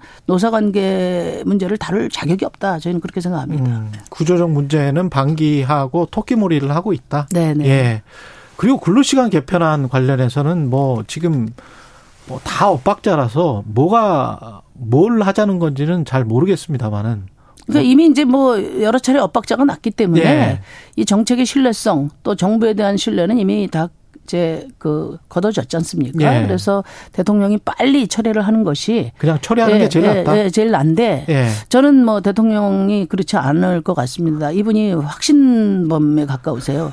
왜냐하면 후보 시절 대통령 후보 시절 때 120시간까지 예. 말씀하셨거든요. 예. 그러니까 윤석열 대통령의 이 제안에는 뭐가 담겼냐면 한국 사회를 영끌 과로 사회로 어, 만들겠다. 네. 또 제가 이제 구로공단에서 일했던 전두환 시절에 음. 전두환 대통령 시절에 그 노동 고혈 경제로 돌아가겠다. 음. 이런 인식이 굉장히 뿌리 깊은 게 아닌가 예. 걱정이 되고요. 예. 이제 우리나라 국민들은 이미 진짜 영혼을 탈탈 털어서 일을 하고 있습니다. 그러니까 예. 청년들은 이제 이번 제안 보고서 어 그러면은 일 몰아서 하고 휴가는 뭐 무덤 가서 쓰냐. 또 무덤 가서 쓰냐. 어, 부모님들은 이제 잠자는 아이들 얼굴도 보기 어려운데 애는 누가 키우냐. 예. 애들은 부모를 돌려달라고 외쳐야 될 판이거든요. 예. 그러니까 이렇게 가족 없는 노동이 바로 합계 출산율 0.78과 같은 참담한 사회를 만든 거거든요. 예. 그래서 저는 어 대통령께서 진정으로 청년들을 위한다면 지금 청년들 비정규직 노동자들한테 가장 큰 고통이 되고 있는 게 뭐냐면은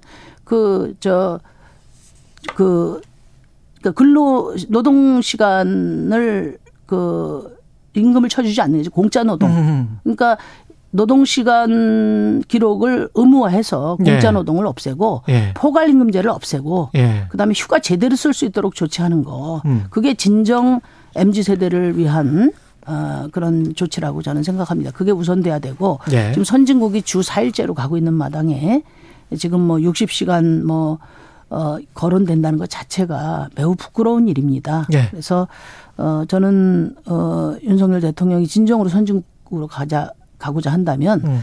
어, OECD 국가에서 가장 많은 일을 하는 국민들의 노동 시간을 어떻게 효과적으로 단축할 것인가 이것에 좀 더 집중해 주시길 바랍니다. 네, 여기까지 듣겠습니다. 심상정 정의당 의원이었습니다. 고맙습니다. 네, 감사합니다. 여러분은 지금 KBS 1라디오 최경영의 최강 시사와 함께하고 계십니다.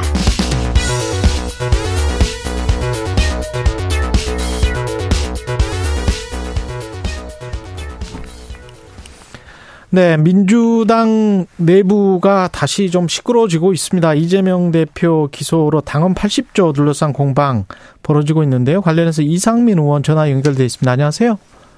네, 안녕하세요. 예.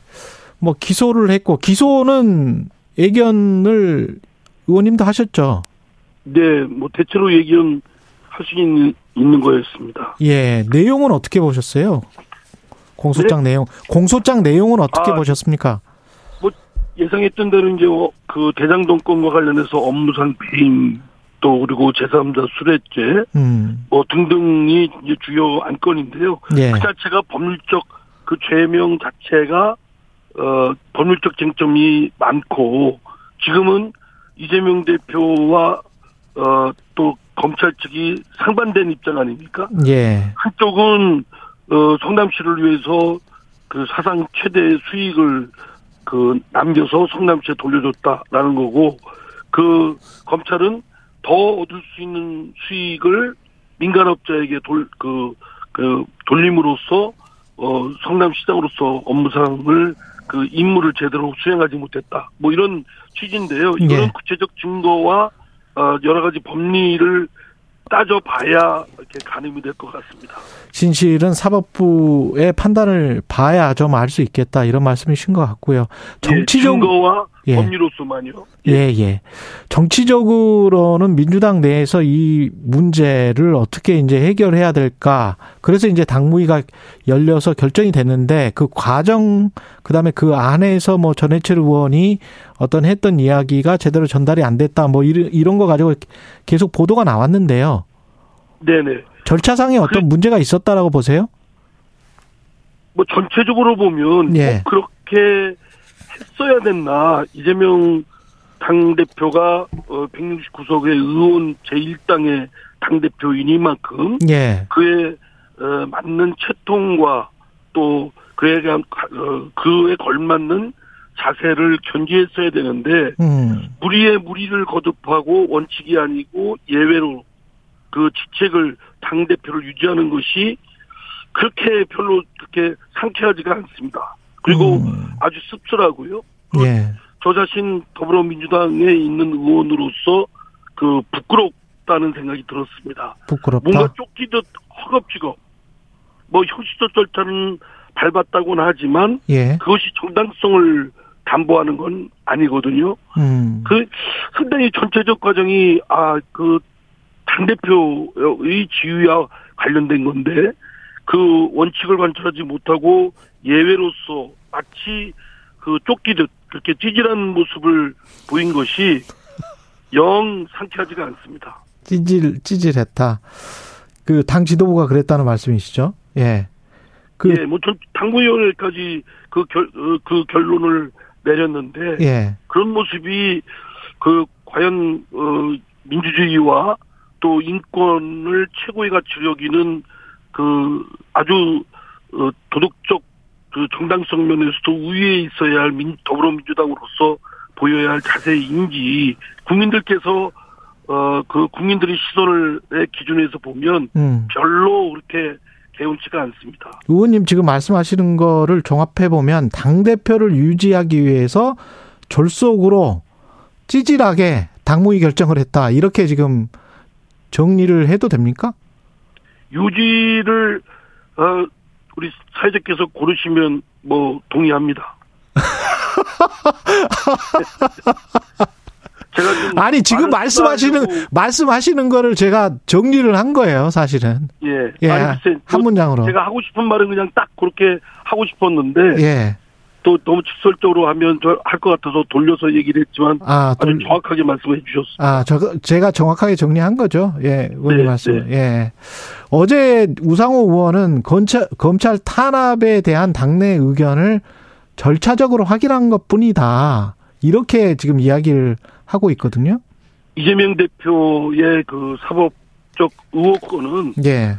어 분명히 뭐 검찰의 무리한 수사 뭐 별건 수사를 남발한다든가 어, 수사 절차상 적법 절차를 지키지 않고 여러 가지 하여튼 어 무리한 과도한 표적 수사를 하고 있는 건 틀림없습니다. 음. 그러나 이재명 대표의 그 사법적 의혹이 또한 검찰의 그런 과도한 수사만 있는 게 아니고 이재명 대표와 관련된 그런 어쩌면 그 진실 규명이 필요한 그 어, 사법적 의혹이 이미 오래전부터 있어 왔던 것도 사실입니다. 그리고 예. 이거는 규명을 해야 될 것이고요. 물론 증거와 법리로서 따져봐야 될 일이지만 그렇기 때문에 단순히 그냥 검찰 탄압, 뭐 어, 정치 탄압 이것만으로 음. 어, 이러, 이 부분을 그렇게 어, 서둘러 음. 허겁지겁 또 원칙이 아니고 예외로서 네. 이렇게 하는 모습이 적절한가? 왜냐하면 이 지금 어, 조경환 당원 80조는 지금 문재인 전 대표 때 당의 혁신 방안으로 그 대국민 약속을 하면서 어, 여러 가지 하여튼 구설 수 있는 사람은 당직을 맡지 않도록 한다는 기본 정신을 견지하려고 그 조항을 둔 것이거든요. 예. 근데 예외적으로 아주 신중하게 아주 협소하게 적용해야 될 그 부분을 적용해서 이재명 대표가 당 대표직을 그대로 유지하는 것이 과연 당당한가 하는 음. 점에서는 저는 동의하기 어렵습니다. 그럼 당무회에서 그렇게 이제 이미 결정을 해버렸기 때문에 의원님은 그러면 앞으로라도 어떻게 해야 된다고 보십니까? 당 지도부가 또는 뭐 이재명 대표가 이재명 대표가 뭐 전당대회에서 정당하게 또 그 압도적 그 지지를 받아서 선출된 당 대표이니만큼 음. 본인이 그 지금 사법, 본인의 사법적 리스크 때문에 당에 엄청난 먹구름을 끼치고 있고 또 부정적 이미지를 끼치고 있고 예. 또 민생에 올인해야 되는데도 당 대표권에 올인하는 그런 어, 자기 모순적 부분이 있기 때문에 예. 그 이재명 대표가 결단을 자신의 신상에 관해서 예. 정리가 필요하죠. 거치 정리가. 지금이라도? 네, 그렇습니다. 예. 가능하면 빠르면 빠를수록 저는 좋다고 생각됩니다. 왜냐하면 예. 이재명 대표가 그 사법적 의혹에 대해서 집중해서 무고함을 밝혀야 되지 않겠습니까? 어. 그리고 또 다른 당대로 빨리 다른 그 저 후속 체제를 갖춰서 여러 가지 하여튼 민생에 올인한다든가 또 국회 회기에 또 전념을 하는 준비를 하기 위해서는 또 그게 뭐 하루 이틀 뚝딱 되는 것이 아니기 때문에 저는 이걸 질질 끌 성질은 아니라고 생각됩니다. 다른 의원분들은 그런 말씀하시는 분들이 많잖아요. 대안이 있는가? 대안을 만들어 놓고 어 해야 되는 것 아닌가? 뭐 이런 이야기를 하시는 분들이 아니, 많습니다. 저 공당에서 대안이 그 없다는 게 말이 되겠습니까? 그러면 음. 이재명 대표 만 전적으로 의존하고 있다면 예. 그건 1인 1인 정당이죠. 공당이 예. 아니고. 음. 예. 예를 들어서 최강의 그 최경영의 최강 시사에 우리 예. 최 앵커님이 잠시 휴가 가시면 스톱됩니까? 다른 아, 분이 대체할 수 있죠. 당연하죠, 그거는. 예. 예. 아, 예. 우리도 마찬가지입니다. 예. 더불어민주당도 이거는 다른 어, 당원들에 대해서 어쩌면 모욕적입니다. 왜냐하면 이재명 대표 그렇게 말하는 건 어. 이 당이 꾸려갈 수 없다고 한다면 그건 그 그거는 뭐 이재명 대표를 위해서나 우리 더불어민주당을 위해서는 있을 수 없는 일이라고 생각됩니다. 그리고 민주당 이야기 잠깐 돌아서 한 3분 정도밖에 안 남았는데요. 헌재 판결에 관해서도 어 페이스북에 이렇게 쓰셨더라고요. 지극히 정치적이고 양다리 걸치는 눈치 보기에 급급한 결정. 그러니까 헌재 결정이 잘못됐다고 보시는 거예요? 저는 어 굉장히 헌재 어제의 결정은 기회주의적으로 보였습니다. 왜냐하면 네. 국회의원들의 심의 표결권을 침해했다고 한다면 국회의 기능에 엄청난 타격을 준 것이고 그러면 그에 그로 인해서 생긴 법률은 중대한 하자가 있기 때문에 음. 무효 처리를 했어야 됩니다. 음. 법사위에서 그 심의 표결의 절차가 하자가 있었으면 본회의에서도 그것은 승계되는 것이고 그런데 어떻게 법사위에서의 하자가 본회의에서는 아무런 어, 하자가 없이 치유된다고 할 수 있는 논리를 구사하는지 음. 만약에 그것 효력을 유지해야 된다고 했다면 심의 표결권의 침해가 없다고 했어야죠. 근데 음. 심의 표결권이 침해가 있다고 하면서 음. 국회 국회라는 데가 어디입니까? 어떤 기구 기구입니까? 국회의원들이 모여서 각각의 국민이 대표기관으로서 심의하고 표결하는 자, 그런 기구입니다. 그런데 그게 침해를 받았고 훼손됐다고 한다면 국회의 기능에 중대한 어, 장애를 준 것이고 그러면 그로 생긴 법률에 대해서는 효력 여부를 판단했어야죠. 그런데 음. 어, 흠은 있으나 어, 효력은 그대로 유지한다.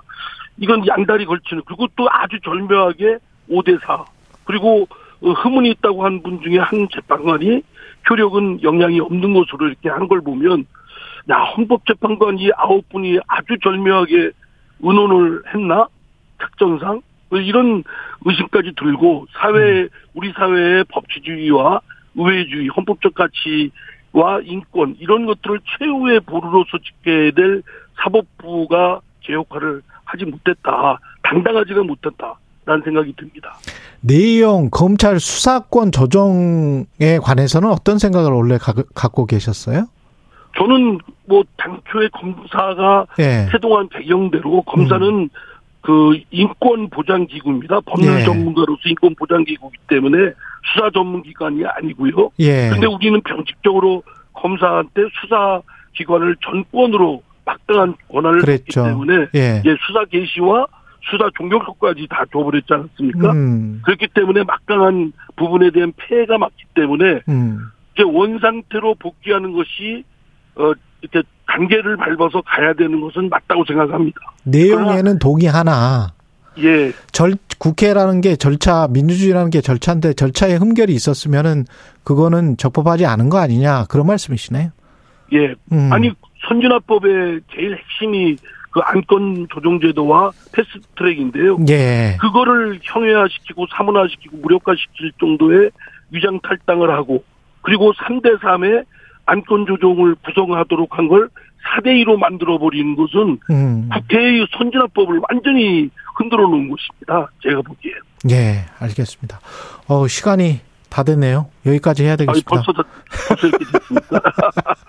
예, 여기까지 듣겠습니다. 이상민 더불어민주당 의원이었습니다. 고맙습니다. 네, 감사합니다. 예, KBS 일라디오 최경련의 최강사 2부는 여기까지고요.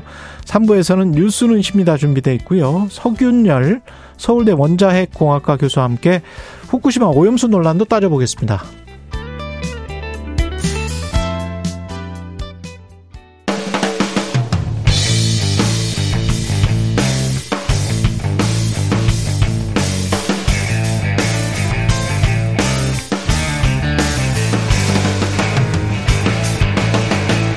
최경영의 최강 시사.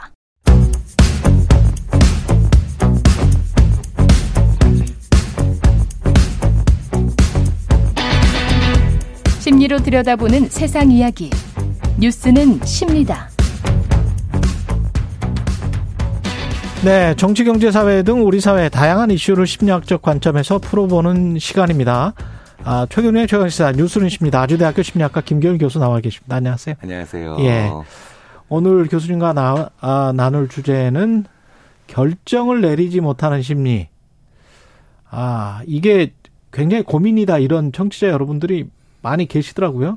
네, 이게 좋은 표현은 아닙니다만 네. 언젠가부터 우리가 장애라는 말을 거기다가 붙여서 결정 장애, 결정 장애다 뭐 이렇게 네. 어 하는데 뭐 심리학에서 쓰는 용어는 아니지만 예. 뭐 뭐뭐 결정이 얼마나 힘드냐는 어, 그렇죠. 어 그리고 어려워하는 경우가 많냐는 심리학에서 많이 연구가 되고 되고 있죠. 네. 평소에 뭘 먹을까 또는 이 사람과 연애를 해야 되냐 말아야 되냐 뭐 이런 각종 이 직장을 선택해야 되냐 뭐 이런 각종 결정을 잘 하지 못해서 갈팡질팡하는 청취자 여러분은 지금 문자를 많이 보내주시면 또 질문을 대신해서 드리겠습니다. 결정을 하는 게 좀 힘듭니까 사람이 원래? 어 저희들이 이렇게 표현해요. 네. 결정은 네. 아주 간단하고 사소해 보이는 결정도 정신적 에너지를 아, 어, 네 순간적으로 엄청나게 소모한다. 그렇군요. 또 필요로 한다. 옷 고를 때 뭐한 두시간 세시간 보통 가자, 가는 분들이 있지 않습니까? 네, 네, 네. 그, 그 엄청난 에너지를 쏟는 거네요. 그러면은 어 그렇죠. 물리적으로도 그렇고. 예. 근데 이제 그것 과정 자체를 그러니까 고르는 예. 것이 목적이 아니라 보는 것 자체를 즐기는 경우가 또 있긴 있지만 예. 이제 그래서 뭐 저도 이게 보면은 아내가 백화점 가면은 결정장애야 막 이제 저도 이제 농담을 했더니 그게 아니라 과정 자체를 즐기는 거야. 아 과정 자체를. 네, 네, 네. 그런 건 좀 이제 빼줘야 되죠. 맞다, 맞다, 맞다. 네, 그런 건 예. 빼야 되지만 예. 그냥 고르고 결정을 해야 되는데도 계속 2시간, 3시간씩 힘들어하는 경우는 네. 분명히 있죠. 어, 일반적으로 어, 첫 번째 요인이 뭐냐면요. 어, 이런 얘기 많이 하거든요. 체력과 정신력이 같은 건전지를 사용한다. 체력과 정신력이 같은 전지를 네, 네. 같은 건전지를 사용한다. 네, 그러니까 체력이 떨어지면 네. 정신력도 같이 떨어지는 거거든요. 그렇습니다. 그렇죠. 네. 네. 네. 그래서 제가 이제 어 축구 그 해설하시는 분들한테 네. 이제 체력은 바닥났으니 정신력으로 싸우자 이런 얘기 좀 들어하시라고 아, 그만하자고. 그건 말이 안 된다. 네네, 네. 농담으로 이제 그런 말씀을 드리는데 예.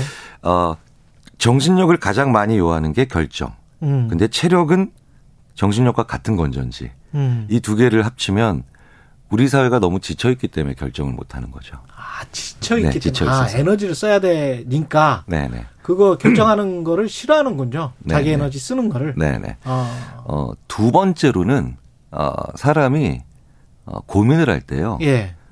어, 고민 중요한 걸 고민하는 게 아니라 지금 내 머릿속에서 잘 돌아가는 고민을 고민하거든요. 그렇지. 네네. 예. 그래서 굉장히 재미있게도 와 엄청난 돈을 투자해야 돼. 이거 할까 말까 이런 건 머릿속에서 잘 못 그려요. 이 큰 돈에 대한 그게 없으니까. 그렇죠, 그렇죠. 그래서 덜컥덜컥 하는 경우가 많은데 예. 심지어 왜 그 영국에서 그 회사에서 엄청난 돈을 투자하는 회의는 10분 만에 끝났는데 네. 회사 본관 앞에 자전거 주차대 어디다 설치할까 했더니 임원들이 2시간을 회의를 하시더라는 거예요. 10분 만에 끝났는데 네네 결정을 못 하는 거죠. 자전거 주차대는 2시간을 결정을 한다. 네네 그러니까 그런 경우도 있다는 게 뭐냐면 이제 두 번째 요인은 그러니까 네. 결정 장애라고 부르는 그런 그 순간에서 결정 못 하는 걸 보면 머릿속에서 사소한 사소한 게 너무 많이 어, 돌아다니고 있어서 그럴 수도 있어요. 그렇구나. 네. 그래서 자기가 결정을 못 하니까 남한테 자기는 어떻게 생각해? 뭐 이렇게 물어보는 경우가 많잖아요. 네, 네, 그럼 네. 선택지 몇 개 주고 그냥 당신이 고르는 대로 하겠다. 뭐 이러, 이렇게 하는 게 편한 겁니까? 그러면 이제 그러니까 어 되게 재밌는 게요. 네. 나는 선택을 못 하는데 그런 네. 분들의 특징이 뭐냐면 네가 선택해. 내가 평가할게. 아, 그렇게 되는 네. 그래서 네가 골라라고 얘기하는 사람들을 우리가 별로 안 좋아하는 이유가 아 그러니까 남편분들이 그 여자 그 아내 옷 골라주면 안 되겠네. 어우, 그래놓고 이제 저도 많이 혼나가지고. 왜 이딴 거를 골라줬냐. 네네. 네. 잘못 결정한 선택을 그냥 떠넘기는 거네요. 네네. 네. 책임도 떠넘기고. 그, 그래서 네. 그 악순환을 많이 경험하신 직장인들께서 음. 뭐 매년 이런 거 많이 발표하잖아요. 정말 예. 같이 일하기 힘든 직장 상사. 예. 거기에 거의 빠짐없이 저희들이 조사해 보면 거의 빠짐없이 5위권 안에 들어오는 직장 상사가 예. 뭐 갑질하는 직장 상사도 있고 포근하는 직장 상사도 있겠지만 결정 내려주지 않는 직장 상사. 그렇지. 네, 네.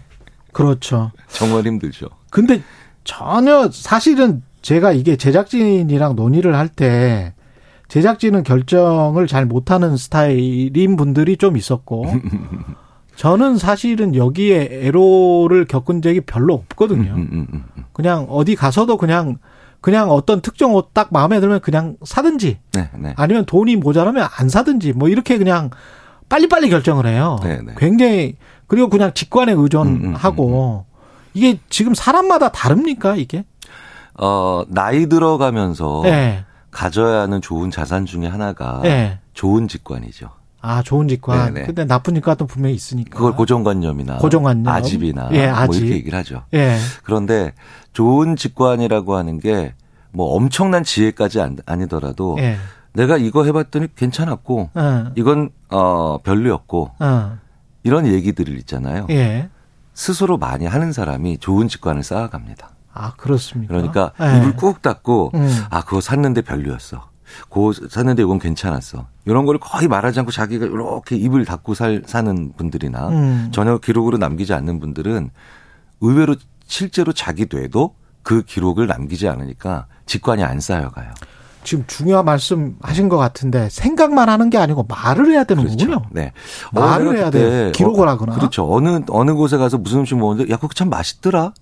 이 말을 어. 하는 순간 뇌가 그래? 하고 기록을 해주는 거죠. 아, 블로그라도 써야 되는 거구나. 네네. 그러니까 짧은 메모 아니면 주위 사람들과의 가벼운 대화 네. 혹은 어, 뭐 심지어는 일기 같은 것들. 그렇죠.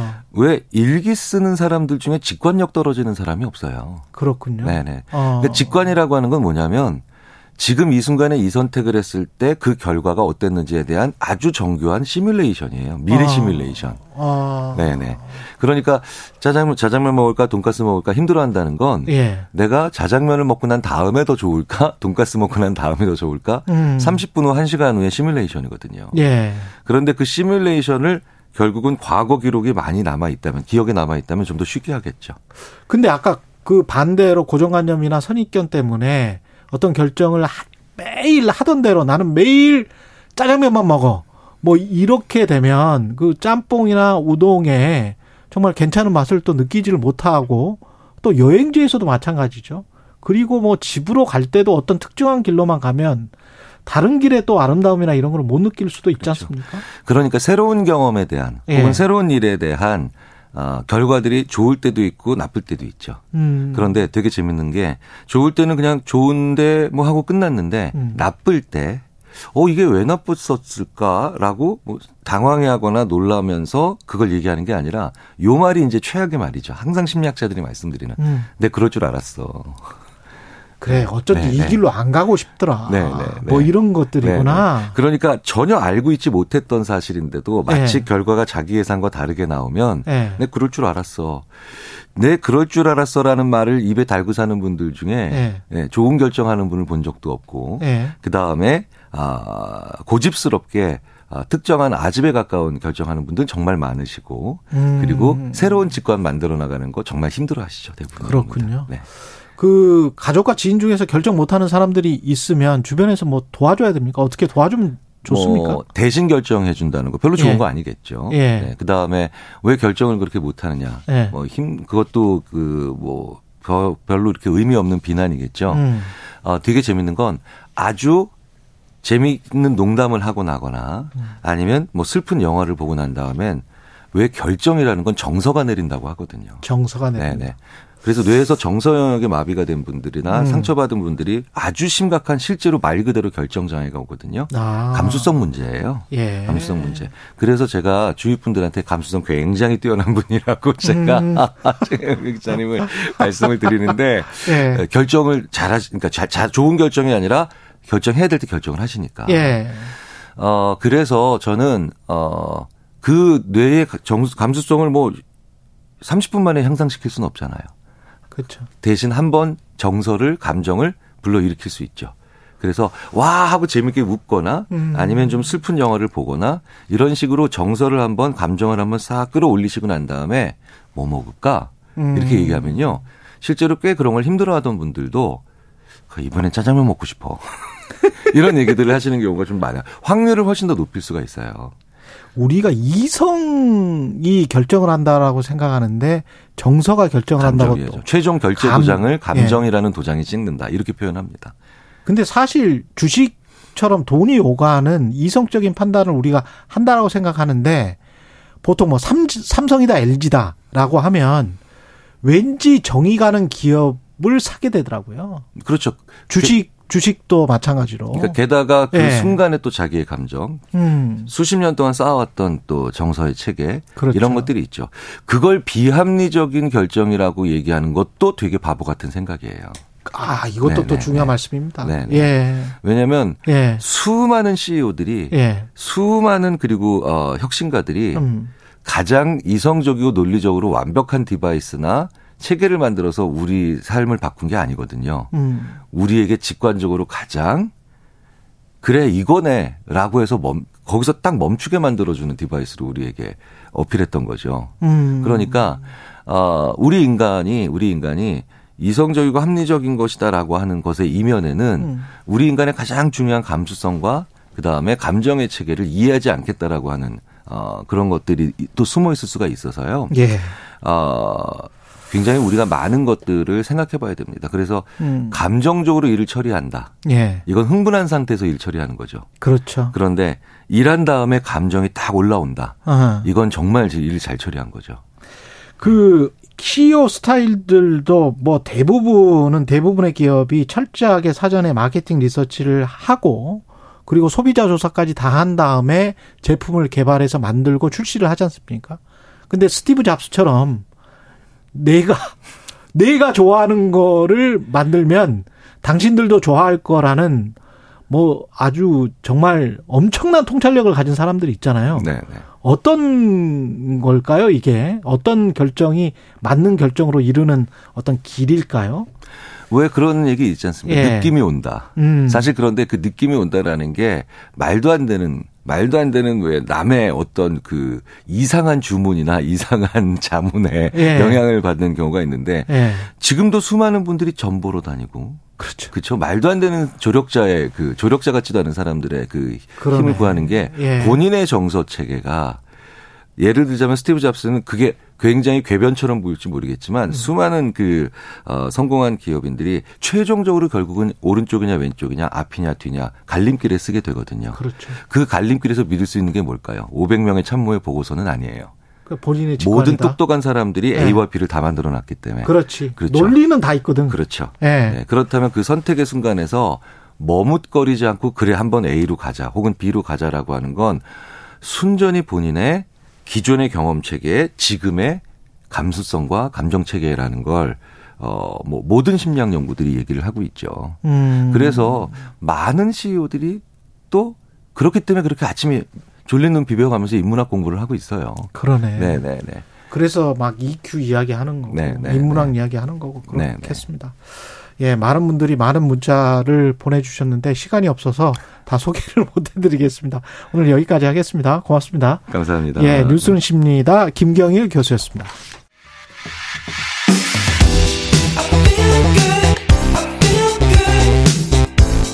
세상에 이익이 되는 방송 최경영의 최강 시사. 네, 일본 정부가 올 상반기 곧입니다. 후쿠시마 원전 오염수를 바다에 방류할 거라 예고를 했고요. 한일 정상회담에서 기시다 후미오 일본 총리가 오염수 방출에 협조해 달라고 했는지 여부도 지금 논란입니다. 일본산 수산물이 만약에 수입된다면 안전할지 서균열 서울대학교 원자핵공학과 명예교수 나와 계십니다. 안녕하십니까 교수님? 네, 좋은 아침입니다. 예. 후쿠시마 오염수가 지금 132만 톤 규모라고 하는데 차례차례 바다에 내보낼 계획이라고 하고 이게 어느 정도 규모일까요? 132만 톤. 132만 톤이면 일단 우리 롯데 월타워 있잖아요. 예, 제일 가득 거. 채우고도 한 절반이 남아요. 많죠. 굉장히 많습니다. 아. 그런데 문제는 도쿄 전력도 일본 정부도 진실을 가리고, 가리고 있는 거죠. 왜냐면요. 네. 자, 그거를 28년, 30년에 하루씩, 하루씩 계속 내보내죠. 그러면 대개 130만, 130톤이 돼, 하루에요. 예. 근데 문제는 지하수가 또 130톤씩 흐른다는 거죠. 그래서. 지하수가. 네. 자, 그럼 어떻게 할까요? 그 오염수거든요. 예. 근데 지금 왜 흘려보내죠? 둘 곳이 없으니까. 둘 곳이 없으니까. 자, 그러면은 단순 계산으로 130 포택에 100, 200 50톤이 넘죠. 하루에요. 예. 자, 그런데 그것뿐만 아니고 또 희석까지 시킨다고 해요. 예. 그러면은 250톤도 아니고 2만 5천 톤입니다. 음. 그렇죠? 2만 5천 톤이면 올림픽 규격 수영장 10개를 하루에 버린다는 거예요. 이게 진실입니다. 이게 문제. 그래서 굉장히 양이 많다는 거예요. 음. 그래서 원자력 산업계도 그렇고 이렇게 그 130톤 하루에요. 네. 초점 맞으면 잘못된 거죠.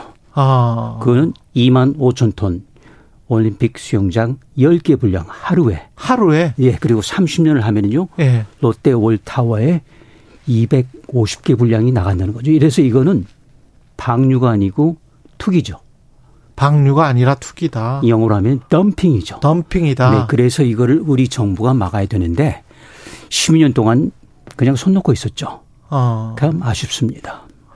지금 근데 희석 된 양까지 합해서 그 정도라는 거죠. 그렇습니다. 그러면 희석됐다고 하면 조금 안전한 거 아닌가? 제가 반론 차원에서 그렇게 한번 아, 질문 드려볼게요. 그게 좀그 예. 말장난인데요. 음. 어차피 바다로 보내면은 무진장하잖아요. 예. 희석되는 건 뭐 저기 지당한 일입니다. 예. 그런데 왜 미리 희석시킵니까? 음. 미리 불러와 가지고 그러니까 그렇게 하다 보니 방류할 양이 투기할 양이 2억 5천만 톤이 되는 겁니다. 음. 그거 전기료 감당하겠어 왜 방류합니까?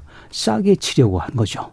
싸게 치른 싸게 치른 가장 싼 방법이 방류합니다. 그러니까 태평양에 버리는 거죠. 그런데 자가당착이죠. 네. 그래서 아마도 제가 보기에는 며칠 몇 주일 하다가 국제 감시가 느슨해지면 그냥 버리겠죠. 희석하지 않고 왜냐하면 아 한국 전문가가 그냥 희석된다고 하더라 하고 아. 그렇지 않을까요? 그런 생각이 들어요.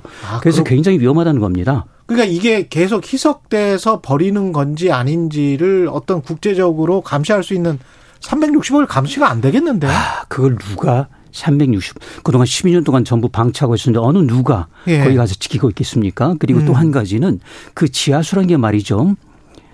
방류가 시작된다, 투기가 시작된다 해가지고 일본 열도를 위해서 지하수가 멈춰줄까요? 멈추지 않습니다. 음. 그러니까 지금 일본 정부가 발표하는 130여만 톤이 아니고 예. 제가 말씀드린 것처럼 2억 5천만 톤 정도를 버린다는 이야기인데 근데 그게 끝이 아니에요. 예. 왜냐하면 폐로라는 게 있습니다. 그럼 정말 더러운 게 나오기 시작하거든요. 그건 또 숨기고 있는 거죠.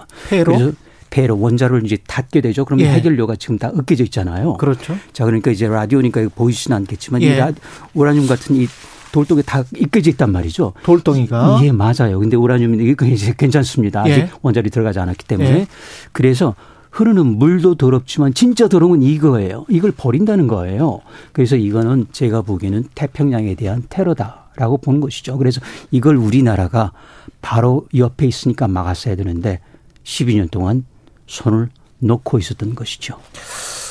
그 아까 그 지하수 이야기 하셨잖아요. 네. 그 지하수가 제가 정확히 잘 몰라서 그러는데 이걸 지금 탱크에다가 물탱크에다가 그 오염수를 넣어놓고 그걸 네네. 관을 통해서 지금 흘려 보내겠다는 게 일본 맞습니다. 정부의 방법인데 그 지하수라는 거는 이미 그래도 오염됐지만 회수가 안 된 지하수가 땅 밑에 흐르고 있다? 예. 지금 왜 그 1066개 탱크에 쌓였겠습니까? 예. 지하수, 냉각수, 빗물, 눈물 전부 다 쌓여가지고 들어간 거죠. 아. 그런데 이걸 버린다고 해서 방류하는 날부터 그 지하수가 멈춰줄까? 아닙니다. 계속 나옵니다. 아, 그 밑에는 또 다른 지하수가 네, 있다. 네, 계속, 계속 나, 하루에 130톤씩 흘러가는 겁니다. 그걸 이야기를 하지 않는 거예요. 그러니까 탱크에서 나온 130톤에다 음. 그게 보태져야 되는 거죠. 그렇죠? 예. 그럼 260톤이에요. 그걸 예. 곱하기 100을 해야죠. 희석시킨다고 했으니까. 예. 100배쯤 가야 됩니다. 그러면은 하루에 2만 5천 톤 올림픽 규격 수영장 10개를 버린다는 거예요. 그게 굉장히 보통 문제가 아닙니다. 그런데 이거를 여태까지 두 손 놓고 가만히 있었다는 게 아주 애석한 일이죠. 검증을 할 때 우리가 보통 이 시료 같은 거를 채취를 해서 네. 우리가 이런 거를 버릴 거니까 네. 안심해도 된다. 뭐 이런 식으로 이제 일본 정부가 제시하는 게 있을까 그렇죠. 아닙니까? 그렇죠. 그걸 뭐 언론에다가도 제시하고 자국 언론, 그렇죠. 세계 언론, 뭐 한국에도 마찬가지일 텐데 우리 네. 과학자가 가서 네. 그러면 그 시료 같은 거를 보고 네. 아이 이 정도면 삼중 수소도 뭐 없고 뭐 어쩌고 저쩌고 이렇게 이야기할 거 아니에요. 그렇죠. 근데 그 그건 믿을 수 있습니까? 아 그런데 그 기회를 주지 않는다는 것이죠. 지금 그 뭐냐면은 아. 국제 원자력 기구도 그렇고 더욱이 이제 우리나라 전문가도 참여합니다 한 사람이요. 예. 그리고 원자력 기술원에서 분석을 하는데 예. 문제는 도쿄 전력이 잘 떠온 것을 그냥 받아와 가지고 하는 거예요. 이것 말고 아. 탱크 위에 가운데 밑에, 아, 밑에, 깔려 있는 것들 전부 다 그리고 지금 나가고 있는 지하수, 지하수. 때문에 오염된 그 저기 어 어패류 아. 그리고 해저류 또 저기 갑각류 전부 걷어 와 가지고 장화신고 들어가야 되겠죠. 그런 다음에 이걸 봐야 되는데 그냥 도쿄 전력이 떠다 준 물만 얌전하게 갖다 하면은 이게 대표성이 있을까요? 그리고 삼중 수소가 문제가 아니고 거기 들어간 아까 보여드린 우라늄 덩어리 있죠? 거기서 나오는 방사선 물질 이거 자체가 문제인데 지금 엉뚱하게 삼중 수소로 몰고 가고 삼중 수소는 사실 물론 유해하지만 네. 괜찮아요. 그보다 천배 천칠백 배 더 독성이 강한 방사성 세슘, 스트론튬, 요드, 플루토늄 이런 게 문제인데 그거 아무도 말하지 않잖아요. 왜냐하면 음. 이걸 소위 모자식이라고 합니다. 예. 꽉 눌러버리고 삼중수소를 전부 저기 전혀 별로 문, 해도 되지 않는 데다 우리 주위를 끌어버린 거죠. 잘못된 예. 겁니다. 그러니까 우리 그러니까 이걸 바로 이게 이것부터가 과학이에요. 그걸 한 다음에 과학적 자료를 검증해야 되는데 사실은 길이 멀죠. 한 가지만 더 그 자연 정화 이론을 믿는 분들 이렇게 네네. 쭉 가서 태평양으로 먼저 이제 캐나다나 미국 쪽으로 갔다가 이게 돌아오는 거잖아요. 그렇죠. 그래서 우리가 바로 옆이지만 네. 그렇게 한번 돌아오면 좀 세척이 또 희석이 되지 않을까 이렇게 주장하시는 분들에 관해서는 어떻게 맞습니다. 전적으로 네. 동의합니다. 네. 그런데 가는 길에 생태학적 영향 거기에 쌓이는 아. 침전되는 것들 거기에 건너가는 어류가 참치가 갈치가 또는 저기 대구가 그러네. 한두 마리겠습니까? 수백 마리, 수천만 마리 되겠죠. 자, 그 녀석들은 해류와 상관없이 마음대로 울타리를 다닙니다. 자, 그걸 어떻게 할까요? 어떻게 잡습니까? 그리고 또 한 가지, 그보다 더 중요한 것은 해류가 문제가 아니고 표면에서는 그렇게 갑니다. 가서 예. 돌아올 때는 짧게는 2년, 길게는 5년 걸리는데 좀 더 밑으로 해저 200m 밑으로 가면 이게 또 달라져요. 이거는 음. 또 밑으로 바로 대만 쪽으로 갔다가 바로 제주도 아, 옵니다. 그거는 1년도 안 걸려요. 그런데 그것도 지금 정부가 발표를 막고 있죠. 이건 서울대에서 발표한 겁니다. 그러니까 표충수라고 하는 거는 되게 맞아요. 그런데 네. 아시다시피 라니뇨, 엘니뇨 있잖아요. 지금은 우리가 예측이 불가능한 겁니다. 그리고 아까 말씀드린 대로 거기서 그 예측했던 거는 다른 물질은 하나도 없다. 도쿄 전력을 그대로 받아들이고 삼중수소만 있다. 그런데 제가 드리는 말씀 삼중수소보다 더 중요한 아까 방사성 찌꺼기들 왜 무시하느냐 이거죠. 왜 도쿄 전력 만일 고질 것들을 들은지 4분의 3이 그대로 남아 있다는데 왜 이걸 무시하느냐. 음. 저는 이게 저는 그게 과학이라고 봐요. 일본 어패류의 수입 어떻게 생각하십니까? 아 저는 몇 달 전부터 이제 그 폐지하라고 요구할 거라는 굉장히 일찍 왔습니다. 음.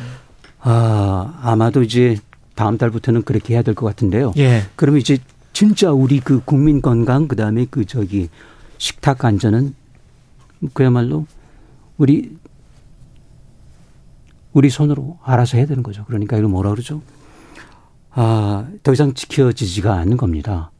왜냐면은 막을 수가 없거든요. 이걸 어떻게 막아요? 저기 수입 제한 풀렸죠? 아니 근데 우리나라가 가령 해양에 쓰레기를 버리잖아요. 네. 그런 거 국제법 위반이거든요.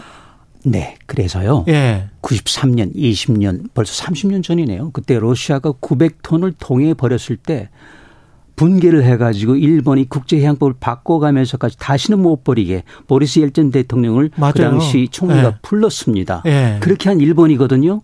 그런데 이제는 그 거울 앞에 일본이 선 건데 우리나라는 말 한마디 못하고 그냥 통크게 양보만 하고 있는데 글쎄요 그 저기 제가 늘 말씀드리는데 우리 국민의 먹거리 그리고 음. 우리 어민의 일자리는 그래도 대통령이 챙겨줬어야 되는 게 맞습니다. 예. 근데 그걸 팽개쳐버린 것이죠.